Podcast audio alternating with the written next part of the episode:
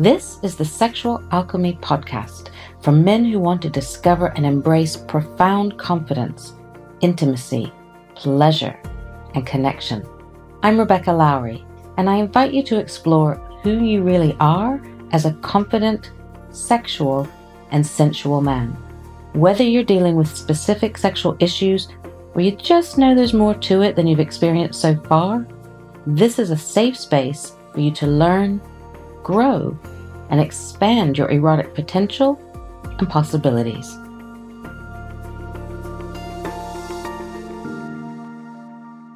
Hello, and welcome to the Sexual Alchemy Podcast.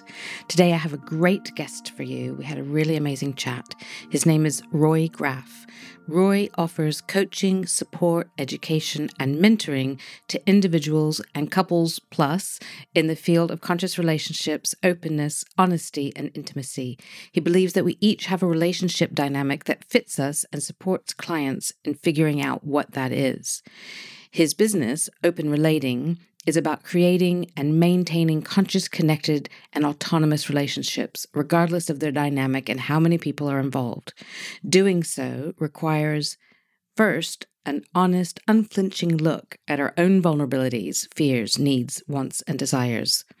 I really wanted to have someone on the show who could talk about different relationship styles like open relationships and polyamory and all of that because I hadn't addressed that yet. And I think the conversation with Roy will be very eye opening for all of you. So, just so you know, monogamy might be right for you, and that's great.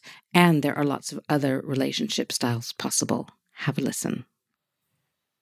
Welcome to the Sexual Alchemy podcast. Roy, I'm really delighted to have you here. Would you tell us a bit about yourself? Hi, yeah, it's great to be here. Um, so, uh, my name is Roy. I have a website called openrelating.love. I run an Instagram account with content on conscious relationships called Open Relating. And my work is mostly around helping people build conscious, open, autonomous relationships. I'm not so concerned with the dynamic that it is, whatever it's right for them. Uh, I work with individuals, couples, and uh, multiples as well, like so multiple partner relationships. And I'm also a trainee psychotherapist. I myself uh, practice polyamory. I've been doing this for the last uh, 11 years. And I live in London, but I work with clients all over the world. Thank you. Thank you. And so, just for listeners who this might be new to, can you say a little bit about what is open relating and what is polyamory? Kind of open that out a little bit. Of course. Well, open relating is really about the concept that our relationships ideally would be very open in the communication, in how much you share of yourself, in knowing yourself, knowing your partner, in authentic connecting. It's different from an open relationship, right? So you can be, for example, monogamous, but practice open relating in the way that you communicate in a way that you show yourself and you show up in the relationship. Polyamory is a relatively new word, um, and it's made up of uh, two different words: one poly, many, and amory, love. So it's basically um, Greek and Latin uh, mixed together, mashed up together. And it is about the capability and capacity to hold love for multiple people at the same time. That comes with a particular relationship dynamic, which I term multigamy, multiple relationships. And other people might have heard of the terms non monogamy, ethical non monogamy, consensual non monogamy. There's various ways of talking about that. So, for example, an open relationship or a triad relationship where three people, all of those kind of relationships will fall under the multigamy structure as an umbrella term. And you can be polyamorous, in terms of like your capacity to love, and then you can choose a relationship dynamic that fits you. For example, there are people who are polyamorous in their nature, but they are in a monogamous relationship for different reasons. Could be that they don't have a lot of time, that they really want to focus on one person right now because of limited energies. It could be because of various fears and trauma responses that trigger jealousy. So it means that they want to do it, but they just can't go there yet because of that. Similarly, you could be a, a monoamorous person, and that is a, your romantic uh, capacity again to love one person at a time, different from monogamy, because you could be monoamorous and be with a partner who's polyamorous, and be perfectly fine for them to see other people, but you are very content with one person. And again, those things work when there's a lot of self love, self security, self confidence, and, and, know that you can meet all of your own needs by yourself. You don't need your partner always to fulfill the needs for you. And then those relationships can also work. Hmm. Yeah. It's very, there's a lot of nuance to it, isn't there? Because the, and we started to talk about it before we hit record. So there's loving, being in a romantic, loving relationship with more than one person. And there's also that would be polyamorous, right? Yes. And please correct me if I'm wrong because I'm really not sure. I, I think I understand these terms, but I really may not. So do correct me at any time. So you could be in a polyamorous relationship, which means that you or both of you are in multiple romantic relationships. Mm-hmm. And then you could also be in an open relationship, which I understand is not what you meant by uh, open relating, which is you might be monoamorous, so have a primary romantic relationship with one person, but you are sexually with other people. Is that yes, right? That's right. Yeah, that's exactly right. So um, it kind of also always depends on the agreement you make with your partner if you have a primary partner. Some people don't want um, primary a primary partner. They don't want to live with somebody, right? So and then you can and you can still be monoamorous but sexually active with more, more people. Uh, or you can be polyamorous, but choose to live alone and have several partners that you have a love, romantic, and sexual relationship with, but none of them is a primary. You practice what's called uh, egalitarian or non-hierarchical polyamory. Mm. And that's different from a hierarchical polyamory that often involves having a primary anchor partner, sometimes referred to as a nesting partner, somebody you kind of build a nest with, a home with. And by default, they might become your priority. Mm-hmm. It could be because of financial reasons, could be because of children, could be again purely because of choice. We often refer to the the necessities of life that make somebody a priority for you a descriptive hierarchy. So mm-hmm. it's a hierarchy that just happens because of the, the circumstances mm-hmm. versus a prescriptive hierarchy, which is you decide you want to have some exclusivity with one partner as a way of feeling safe and secure in the relationship. And that's why it's really important that certain things are exclusive only to you that they that they can't do and you can't do with anybody else. Right. Then you form rules and agreements around that to protect that primary relationship. Yeah. Generally, my personal view is that it's always a compensation for an insecurity. Looking into um, to create rules to protect and prioritize or make build exclusivity into one relationship that favors it over others is around wanting that security in the relationship because you don't feel it yourself. So a lot of the work that I do with clients is to help them find their own security, right? Their own self-confidence, their own abilities to meet some needs that feel make them feel emotionally secure and they're not looking for the structural part of it to give them that security. that makes sense. Yeah. It's really interesting because I saw you talking about that area of things on Instagram, and I at first I was like, mm, "Wait, what?" Mm, er, you know, and then I was thinking about it, and I, and I wouldn't mind chatting around it a little bit if you're open to it, because I think that much of what you're saying to me applies to any relationship where one or more parties are attempting to bring really there's full self-awareness and conscious awareness to the relationship. So that could be monogamous whether by choice or default or multiple partners. Like you, you were saying about um i'm trying to think of what your words were open relating. Mm-hmm. to me that that it would be inherent in any relationship. Whereas i know it's not but to me like i was like wait a minute you wouldn't be completely open and honest with your partner like what are you building? You know? So to me that's inherent in any relationship that i hold dear whether that's romantic or not you know? So it's interesting to me that it's a piece that you've you've pulled out because people need to highlight it and look at it and examine it and you know figure it out well, I think that for people who have taken the time to do some introspection and soul searching to figure out what it is that they, what are their needs, right? What kind of boundaries they need for themselves to make sure that these needs are met. These are people that maybe are already conscious enough to actually say, you know what, I, I want to be transparent with my partner. I want to bring whatever my needs and fears and insecurities and and desires to my partner. I want to be able to talk about anything and everything. That is an ideal. And when you do that, you're not afraid to talk about the difficult things, right? But the, what what I often see, and and I think you'll probably you see that with your clients a lot as well, is that people are so afraid that whatever they think and say will lead to rejection, will lead to ostracizing the partner, will lead to the partner being hurt and therefore reject them. And out of fear of rejection, fear of abandonment, they withhold. Yeah, they um they minimize themselves. Yeah. Right. They try to convince themselves that they don't want what they actually want.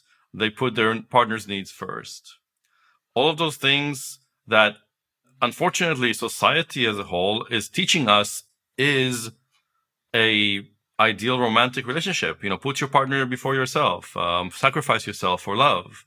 All those things are ideas that we absorb from fairy tales from movies from you know from disney. So they're all around us and it's really hard to deprogram to unlearn a lot of these what i call monogamyths you know these kind of mythologies around monogamy that essentially keep us shackled in a structure that doesn't fit everybody. Some people work great in monogamy and that's great for them, but many people do not. They yeah. just don't realize it. And when they do, they're, they're, they might be afraid to do something about it because of the reaction of their partner or their family or society. Yeah, for sure, for sure. Which is why I'm trying to make my work quite public and reach mm-hmm. out to people. So if somebody can hear about it, they'll be like, okay, maybe I am, maybe I'm not, but what's the harm in finding out and figuring out what's the right dynamic for me what's the right way of loving for me personally? Right and uh, and you know as you're talking i'm thinking you know like generally as, as a society or culture we encourage people to try new foods or to try you know go to a, see different art than you would like or try a different film and why not examine what is your true relationship style? It might be monogamous but rather than that being default because it's what you were taught was safe or right yeah at least examine. You know, it's interesting. Do you, do you know the work of Dossie Easton? Yes. Yeah. So years ago, she was giving a talk in London, and my partner and I took a friend of his to see her. And he had been in and out of many relationships, and he, he really wanted to be in a relationship, but he couldn't kind of find his way. And you could see as he was listening to Dossie talk about polyamory and open relationships, whatever, his eyes were getting wider and wider and wider. And at the end of it, he said, I didn't know that was allowed. you know, he's like, I think that's what's been wrong in my relationships. He said, I, I think I'm polyamorous, but I've been trying to be monogamous and it's not working. And so for him, it was just like you could see a weight lifted off his chest, you know, that there was another way even if it wasn't big in the news yet, even if it wasn't, you know, that there were people that were doing it, and it, he had, it was like it gave him permission. Yeah, and that's pretty much what happened to me and how, how I discovered it. You know, I was in long-term monogamous relationships for many years. I was married in the past. I tried to build the ideal nuclear family, etc. For me, that didn't work, and it kept not working out. And I, and I always struggled to understand why. What's wrong with me that I can't make long-term monogamous relationships work? Why do I get bored or you know, with routine? Why do I um, start thinking about other women when I'm when I'm with somebody that I know I love, and I was very ashamed of it. Mm. And I couldn't talk to well, most of the time I couldn't talk to my partner about the fact that I'm attracted or have feelings for somebody else because that was wrong. Right? right? And I didn't know I didn't know the vocabulary. I didn't know there was another way until I was single and I met somebody online and we had a date and she just told me, look, I'm non-monogamous. I want to be polyamorous. This is like how this is how I date and I just yeah, it was like a lightning bolt, you know, this kind of flashlight. Just whoa, it's a thing. You can do that, and right. and you can just talk about it openly. So mm-hmm. I, I, I, yeah, that changed my life completely, and I never looked back. yeah, and I like the analogy about like trying different foods or traveling to different countries and seeing different cultures. I love that analogy. I do believe that we have some kind of you know taboo around sex and relationships mm. that's limiting people and your work around removing all the taboos from sexuality is great. And uh, I think that one of the things that uh, often happens when you explore different relationship dynamics is also you are exposed to different people much more. You are then exposed to different ways of talking and doing sex, uh, right. of connecting with people physically. And that gives you this broad canvas. So figuring out what's right for you often depends one on exposure and two on knowing how to tell what's right. Yes. Knowing how to actually feel in your body what speaks to me, what is the right thing, right? And then that's uh again, I think a lot of people struggle with that. They're not fully connected to their body, to their feelings. So I think that needs to happen before you even start exploring. I think the worst thing you can do is start exploring with permission, ideally of your partner if you're in a partnership, but doing it unconsciously. You're like, oh, I can get a lot of sex now, so I'm just going to go and fuck lots of people. um, yeah. And not actually taking the time to understand that this is very much about self discovery and about like finding the path. Right. Right. Yeah.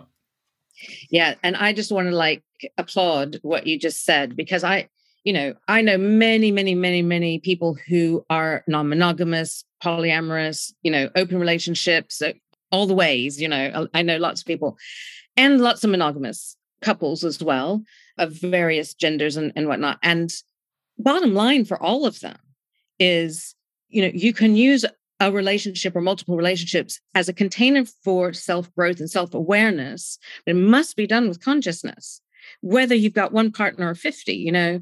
And when I was moving through the neo tantra scene in the UK, you know, 10, 15 something years ago, I did see a lot of this is my take on it, and I could be really wrong, but I my take was there were a lot of people who were awakening to their sexual self, awaken, like finally feeling it either switch on or feeling some freedom in it, and thinking, now I'm polyamorous because I want to go out and have sex with everyone. And it was like, mm, you might be, and it's great to test it out for sure. But what's your truth? Just come back to your truth. And I saw relationships break up because one of the partners was like, oh, but I'm sexually liberated, so I have to go fuck everyone now. And I was like, mm, that's not what sexually liberated is, you know, and it may or may not inform your relationship or your romantic truth as well. I think we started on that before the podcast as well, is that there's relationship style and then there's your sexual expression, and they may or may not cross over, right? Exactly, exactly. And also, I mean, on that topic, you can be asexual but polyamorous and polyamorous and there are polyamorous relationships that don't involve sex, but they're very valid. And just because the sex is not included in that doesn't mean you don't have a very valid relationship.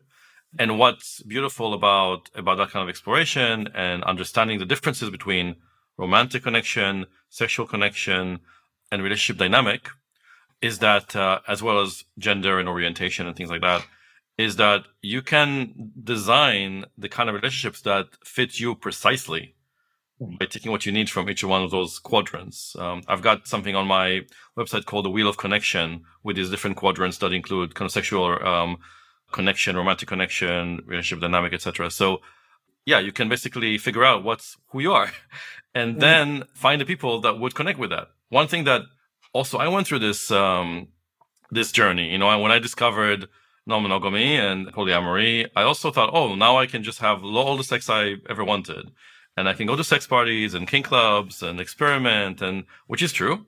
Ultimately, what I've learned is that no sex is better than mediocre sex.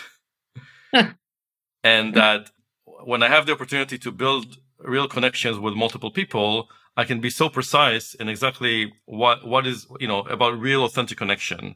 And anything else just no longer cuts it. Right. So I'm not interested in in kind of sexual anonymous or like one night stand kind of things because I'm not getting a real connection from that.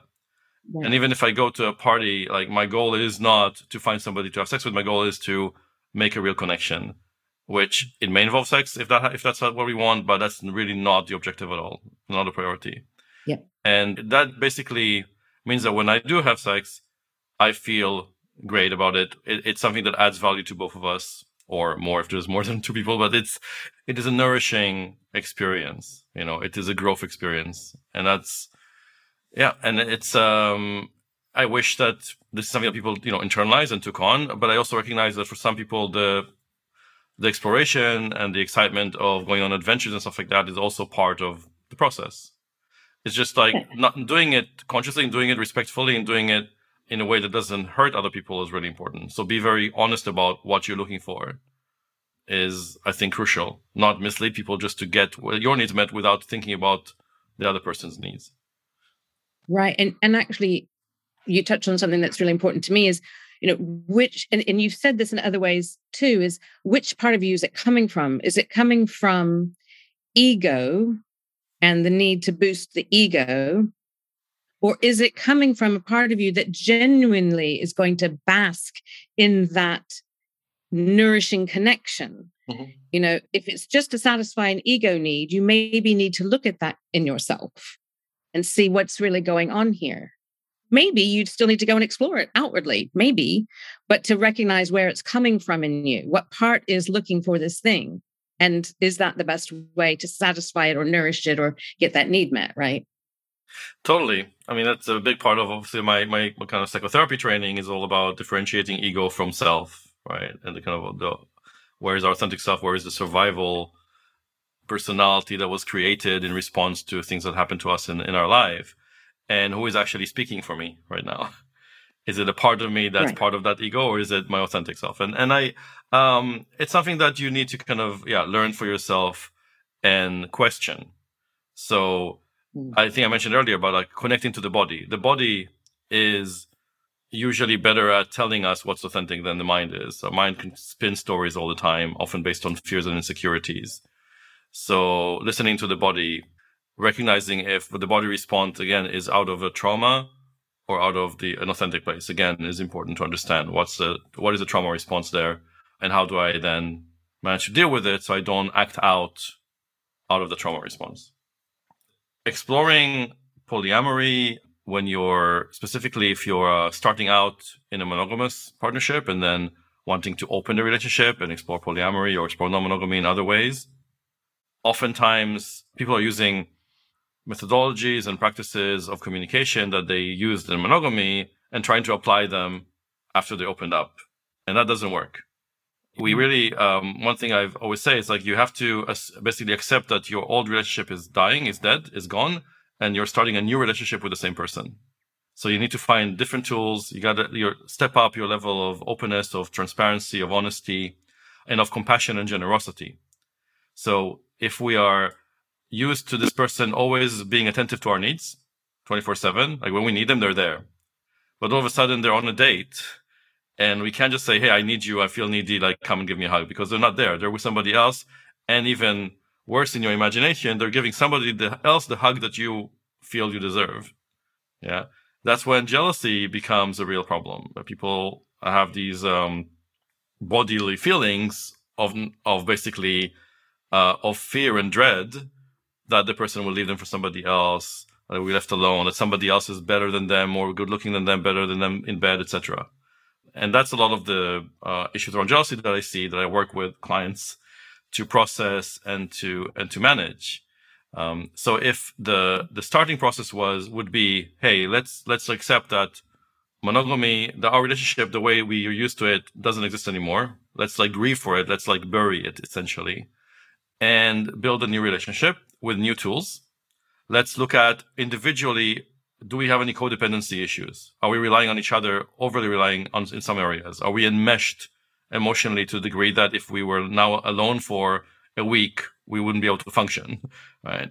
We need to deal with this before we start opening, before we date anybody else. We need to start thinking of ourselves as autonomous, autonomous people with our own agency to make rule, make decisions for ourselves, to make boundaries for ourselves to have kind of mm. separate lives even while we're also connected. So that there's an important step that often people think missed out when they open really quickly and start exploring that then leads to a lot of heartache afterwards. Yeah, yeah, yeah, for sure. And although open relationships and, and polyamory isn't my specialty, I do have some clients that move into those relationships and you know my advice is always to go at the pace of the slower partner because if somebody's if you've said to somebody hey i think i'm polyamorous or i need to explore a little bit or whatever and they say oh okay i'm a bit scared i'm not closed to it but i want to have some conversations with you and i want to hear where it's coming you know then give them that you know like speak to them help them you know rather than hey babe i've changed my mind i'm polyamorous now i'm i'm going to start another relationship that's going to destroy the relationship you already have it probably not in the way that you intend, you know. And so, like you said about compassion and kindness is so important, isn't it? And and of course, compassion and kindness to the part of you that maybe is blossoming or changing or evolving, and to whoever you're already in relationship with. Yeah. To figure out how do we move forward. Yeah, yeah. my my partner and I we call ourselves monogamish mm.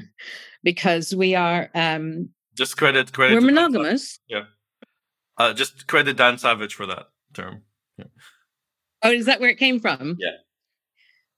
When we met, um, I said that I was pretty sure I was monogamous, and he said that he he thought he might be polyamorous, but he wasn't sure. Mm. And I said, okay. I said that's fine. Said there's something here. I hear that. I said, would you be willing to give me some time first, just to build a foundation? And then if you feel that that's something you want to explore, I'm willing to give it a go. I said, I don't think it's what I am naturally, but I'm willing to give it a go. And so we got into relationship and nothing came up for him for a while, you know, and at some point we discussed it and he said, you know, this is what he actually said is you you might like throw up a little in your mouth, but he said that because he had learned to be very present in each moment every time we came to be sexual, which I know is different than relationship, that he felt like he was with a new person every time we came together and that he didn't feel the need to explore outside, which is very beautiful. Of course, it soothed my monogamous heart and we carried on. And then about five, so we've been together 14 years now. About five or six years ago, so we both do a lot of personal development, self awareness work, and we both realized that there was some stuff that we needed to explore sexually that wasn't going to work with each other. Okay. And what we each wanted to explore was different. He needed to explore some stuff that wasn't going to be a match here. I needed to explore some stuff that wasn't going to be a match. And so we said we'd open up the relationship for a little while to go and do this exploration. It was hilarious because we so we created some, you know, agreements and rules, and then we set off. And then we'd come back and go, well, that didn't work. Let's change the agreement. Let's change the rules. And we kind of kept navigating the whole time, you know, like what worked, what didn't. A lot of the fear came more from my side than his side. And as I worked through that, I was able to open and give more freedom and, you know, be more free and all of that. And then at some point, I think it was six months to a year later, both of us at the same time said, Well, that was fun, but I'm done now. And then we kind of, you know, kind of brought it back. And and since then we we now know that if either of us felt the need to go and do something, we have that freedom or we have that freedom to have that discussion. Yeah. Um, but it hasn't it hasn't come up since then. So whether it will or not, again, I don't know. But for me, that feels like total freedom. Mm-hmm. You know, we don't have to claim any of the titles or labels and keep it we can just move as suits us.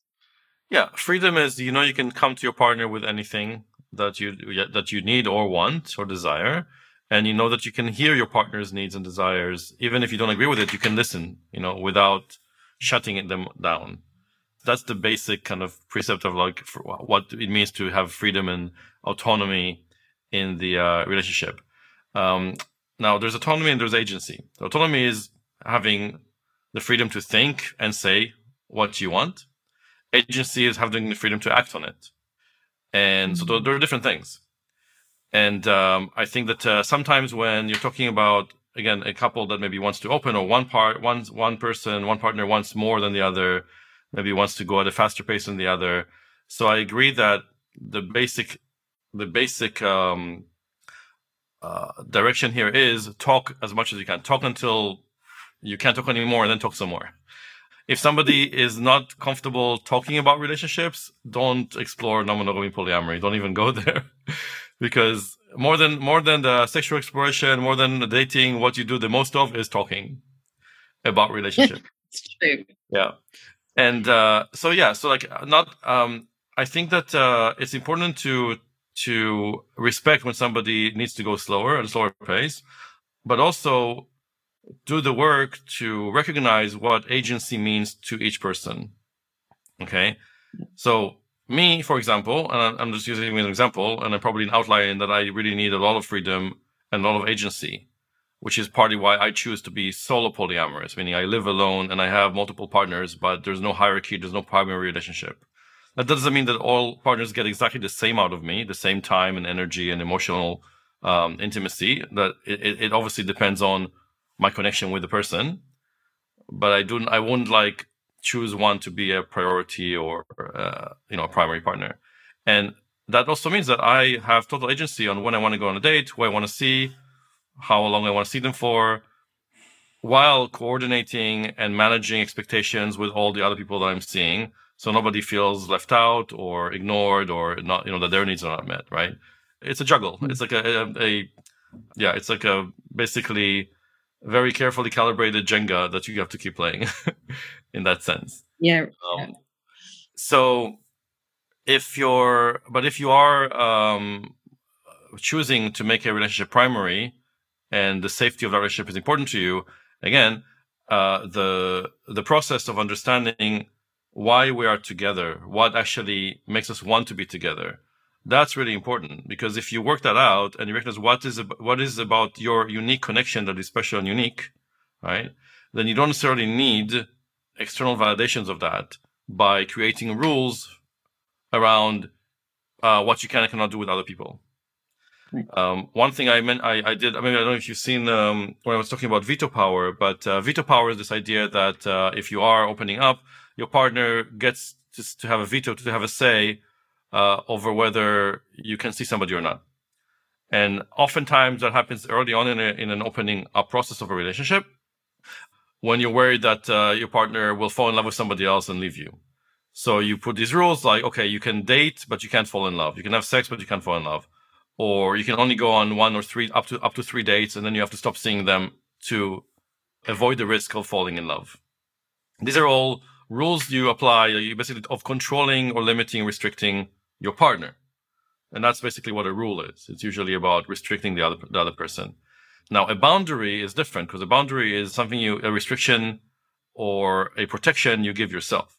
So I can say, well, if my partner, for example, if we have an agreement that we use condoms and safer sex practices with all other partners, then I have a boundary that if my partner breaks that agreement, I wouldn't have sex with them, or I would not go have unprotected sex with them or I would feel they've breached my trust and leave. I mean, these again, these are these are my actions. What I can do, punishing them or uh, um, requiring them to um, act in a certain way. Those are all kind of rules that don't necessarily work, don't really work because unless you have a, a clear agreement where you both want the same thing, people might say yes to a rule, but then either find ways to go around it or just build resentment towards you.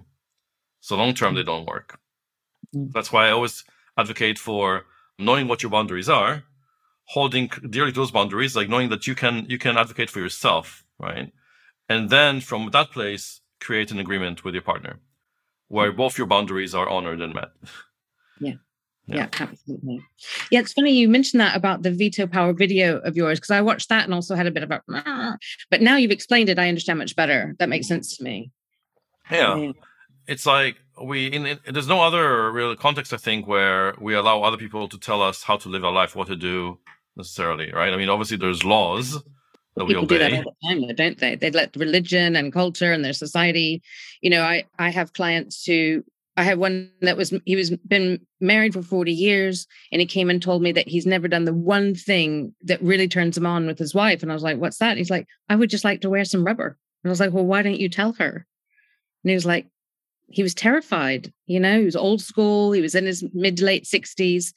And for him, he was brought up that monogamous relationship was the right way, A, and B, that was the only safe way. And he had been with her for so long, he was afraid to be on his own. Yeah. And so he just didn't dare tell her, you know. And, and so in that case, I was like, well, bring your rubber, we'll hang out, you know, like it just isn't a big deal.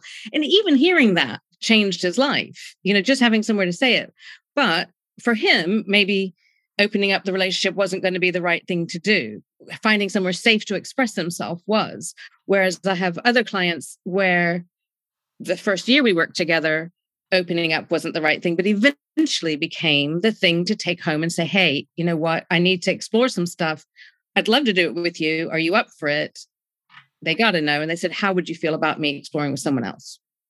And it worked, you know, yeah. and they, they got to have agency and stay in the relationship. And I don't know, I'm, you know, what we're talking about is so there's so many nuances and moving parts, aren't there? And so no one way is going to work for everyone, I don't think. For sure. Again, it's it's like you said, it's about having the um first of all, uh I guess the courage to risk expressing what, what it is that you want, you know, with your partner, to risk being vulnerable with your partner. I do find that um, you the way to build intimacy is through vulnerability. So mm. it's it's a good thing. It's not a you know it maybe is scary, but it's also a good thing, and it's an important thing to be able to be vulnerable with your partner. And if by expressing your your true self and your desires, your partner rejects you, in a way that can also end up for the for the best because you know that that partner doesn't really accept you for who you truly are, and that's also very important information to mm. have because you may be better also being alone or finding somebody else who will accept you for who you right. are. Right. Yeah. Yeah, it's really interesting. And I want to go back to one point that you made that I think is crucial for any relationship, which is that in good communication, there's being willing to speak your truth and say who you are and be vulnerable. But equally, if not more important, is receiving that from your partner in a caring, loving way. If, you if my partner came and said, Hey, I think I might be into rubber, I'm not going to shame him or say, Well, I'm not. Or I'm going to go, Oh, tell me about that. Mm-hmm. You know, like, let me take it on board, let it sink in, let me feel into it. Do I have a bit of me that's into that? I'm not sure. You know, and to receive it well as well is a huge part of communication, not just shutting the other person down because you're scared, you know? Yeah, I mean that's really important. Uh, I think a lot of people react when when they hear something that doesn't chime in with their own belief system, oftentimes because of fear-based kind of thinking. The first thing they jump to is, oh, if my partner isn't is into this thing that I'm not into, then they won't want to be with me, or they reject me, or you know, they're they're going against my morality, and right away I'm becoming defensive, and I might mm. from that place just attack or criticize, and I think that's that's uh, it's really important to uh, ask myself when I have a reaction: is this reaction out of fear or out of love? Where is it mm. coming from? Yeah, is it survival? Is it trauma? Yeah. You know, is it? I just was in the middle of having breakfast and I wasn't ready to for that kind of thing. Yeah. You know, maybe choose your time when you sure. talk about it. And again, these are all things that you can negotiate and agree with a partner. Uh, even when you're polyamorous, even when everything is out on the table and open, none you know my partner maybe doesn't want to hear over breakfast that i'm going to have sex with another person tomorrow right? Mm-hmm. she may not want to uh, get text to that where i tell her about my sexual exploits or like my dates with other people but she's fine when we're sitting together and having a you know a direct discussion where we're like connected to hear those that same information. Yeah. It's I mean, um yeah if you're tired at the end of the day and you're and, and you're stressed you there's certain things you don't want to sort of have to think about and that's fine. It's important to have that basic respect and understanding uh, and patience. Yeah, uh, that's really important. One thing that um, maybe is worth uh, bringing up specifically because I know your a lot of your listeners are men is kind of masculinity and how does that interact and relate with to polyamory. There's a lot of uh, the feedback and the backlash from the mainstream kind of society, mainstream media, from a lot of people who are firmly kind of in the monogamous camp is that either you're a cuck, basically, oh, yeah. um, yeah. cuckolding, yeah, if you allow quote unquote your partner to have sex with other men, right? There is within the kind of uh, multigamous and non-monogamous communities as well. There's a lot of people who are holding on to a certain kind of idea of masculine, of kind of toxic masculinity that means they insist on being the only man that their partner can have sex with, but they can ha- have sex with other women, but not other men, because that is a threat, right? And it's called a one penis policy, OPP. Why would you want to limit the penis? well, because there's some fear that somebody else's penis yeah. is going to be better than yours, I guess, right? It's yeah, yeah, yeah. There's a there's a lot of uh again, it, it's it is. I think that's uh coming from the ego and a lot of fear. It's also minimizing the value and importance of same same same sex relationships, of lesbian relationships, for example, right? Thinking that oh, she can't fall in love with a, another woman, but with another man she might run off. That's not true. yeah, well, the sex won't be as good with a woman as it would be with me. Exactly. Yeah. yeah or okay. or a woman can uh, can give her something that I can't give her, but a guy with a penis can give her something I, I'm already giving her. Right. Uh, and again, that, that's uh, similar to what I was uh, discussing before. Is like you're placing your notion of safety in a structure rather than in your unique connection. Right. right? Nobody can give her what your penis can give her because this is your penis and right. it's attached to you and she loves you, right? And that's so I think it's important. I mean, for me, it was really helpful to, through polyamory to explore all these um, concepts of toxic masculinity and totally destroy them for me. And I'm right. working on that with other clients And it's it's a way of actually recognizing that oftentimes, even though society has this stigma around men are always out for sex and women just want to tie somebody down and and mm. basically and marry them and have lots of kids with them, that's not really true. And most of the time in polyamorous environments, the women are the ones that are essentially running the show. and when couples want to open up, it's often the women that are much faster at feeling comfortable in this lifestyle. Mm-hmm. And and part of it is also because they're already women are often socialized to express their emotions, to talk about their emotions. Mm-hmm. Men are not. Men are socialized to uh, either you know to have basically yeah to either say everything is okay and suppress everything or be angry. Mm-hmm. And anger and then is a mask for all the other emotions yeah fear sadness uh, insecurity etc it's all just comes out of anger so for us men there's a lot of unlearning to do and a lot of exploration of how can we express our all of our range of emotions how do we recognize we have a range of emotions and now do we how do we become vulnerable with our partners mm, beautiful and that applies to any relationship style doesn't it totally yeah of course I just wanted to ask you one other thing, only because I've been trying to remember it and I can't remember. There's a beautiful word that I can't remember that is the opposite of jealousy. Is it? So you're thinking you're thinking of compersion. Compersion, that's the word. And I want to just um, correct uh, the assumption of many people that it's the opposite of jealousy because it's not. Great. Yeah, okay. please do. So jealousy, first of all, is not an emotion. It is an umbrella term for lots of different feelings. that we have and I mentioned earlier, you know, the kind of insecurities and fears of abandonment, of loss of control, of, you know, uh, it can also be envy where you're not like jealous, but you are envious because your partner is doing something fun that you wanted to do. And it's not like you're mm-hmm. want to take it away from them, but you also want to experience it. So that's envy. Now, compersion is that sympathetic joy. It's basically witnessing your partner enjoying themselves, being happy through something that you're not involved with, not through your own actions, and being happy, genuinely happy for them, and that gives you also a sense of happiness because you love them, and it makes you happy when they're happy. Right. That's compersion. But it's not it's not directly opposite of jealousy because you can still have an insecurity that mm. you experience as a negative emotion while also being happy for them. Right. So the, the origin of the feeling is different. Um, jealousy is very much about myself. Okay, I'm feeling this. Compersion is I'm sensing my partner's feeling. So I'm okay. thinking about them, not about myself. Okay. Okay. That makes so much sense. So they're not they're not opposite or exclusive based. Yeah, they're not. They're not. So the opposite of compersion is apathy, maybe. Apathy, maybe. Opposite of jealousy is security. Mm, interesting. I'm feeling secure, so I'm not afraid of that, of those things. So yeah, so they're not uh, opposite, and they can both experience at the same time. Now, it's true that if your if your jealousy um, uh, reaction is very strong, you will you may not realize that there's compersion there. It just there will not be focused on it. All the focus in your body is on the negative feelings. Right.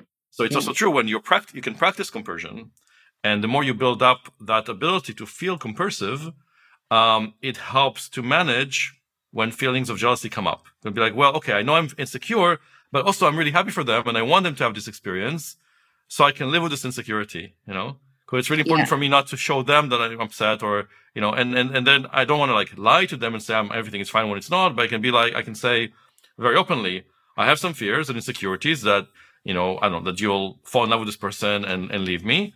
At the same time, I don't need you to do anything about it because I know that this is good for you and I want you to have this experience and I will deal with these feelings.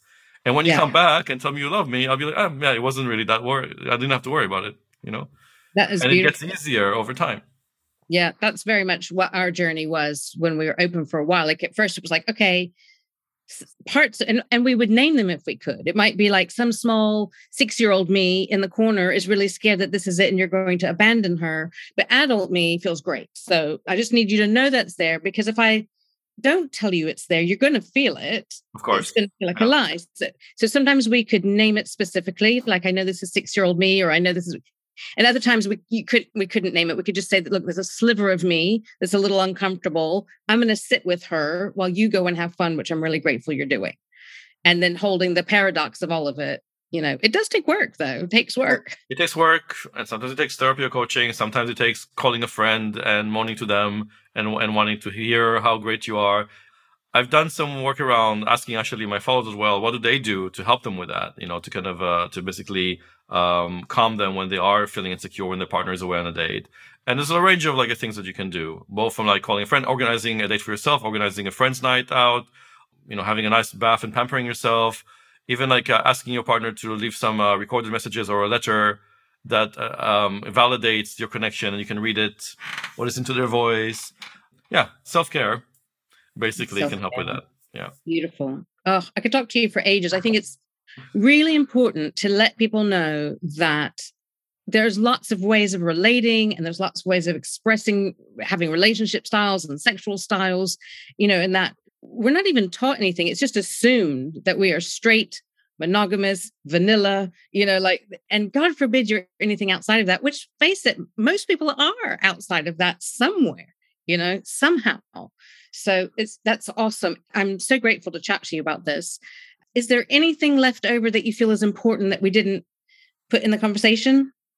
I guess we could talk about this for hours and hours. So maybe we'll do a, a, you know a part two sometime. But um, right. yeah, I just invite people to visit my website openrelating.love. There's uh, some videos on there. There's articles around abundance mindset as well and, and, and scarcity mindset, which is just what you just mentioned, right? The mm-hmm. idea of scarcity is basically where we are limited to these like options of heterosexual monogamous sexual relationship for example and we can't think beyond that so opening up to an abundance mindset opens up all the possibilities mm. and i mean like i grew up and this is not about polyamory i grew up um, believing i'm heterosexual and having this kind of stigma about homosexuality because it was around me and once I started exploring lots of different things, I've also decided, well, why don't I just explore that as well?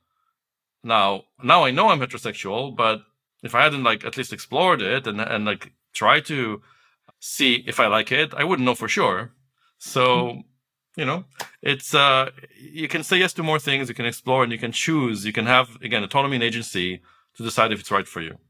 Um, mm-hmm. But if we don't, uh, if we're not aware of the options, then we'll be limited to one thing, and then we may be unhappy all our lives and not even know why we're unhappy. Yeah, so important. Amazing. Yeah, we might have to do a part two at some point because I could talk to you for ages. Um, so we'll we'll link to your website and your Instagram and wherever else um, people can find you in the show notes. And thank you so much for coming on. That was really great. Thank you. My pleasure. It's been great talking to you. Thanks. Thank you for listening to the Sexual Alchemy podcast with Rebecca Lowry. If this podcast has aroused your curiosity and you'd like to take things further, you can get a copy of my free video training, Reclaiming Your Intuitive, Confident, Sensual Self. The link is in the show notes below, wherever you are listening.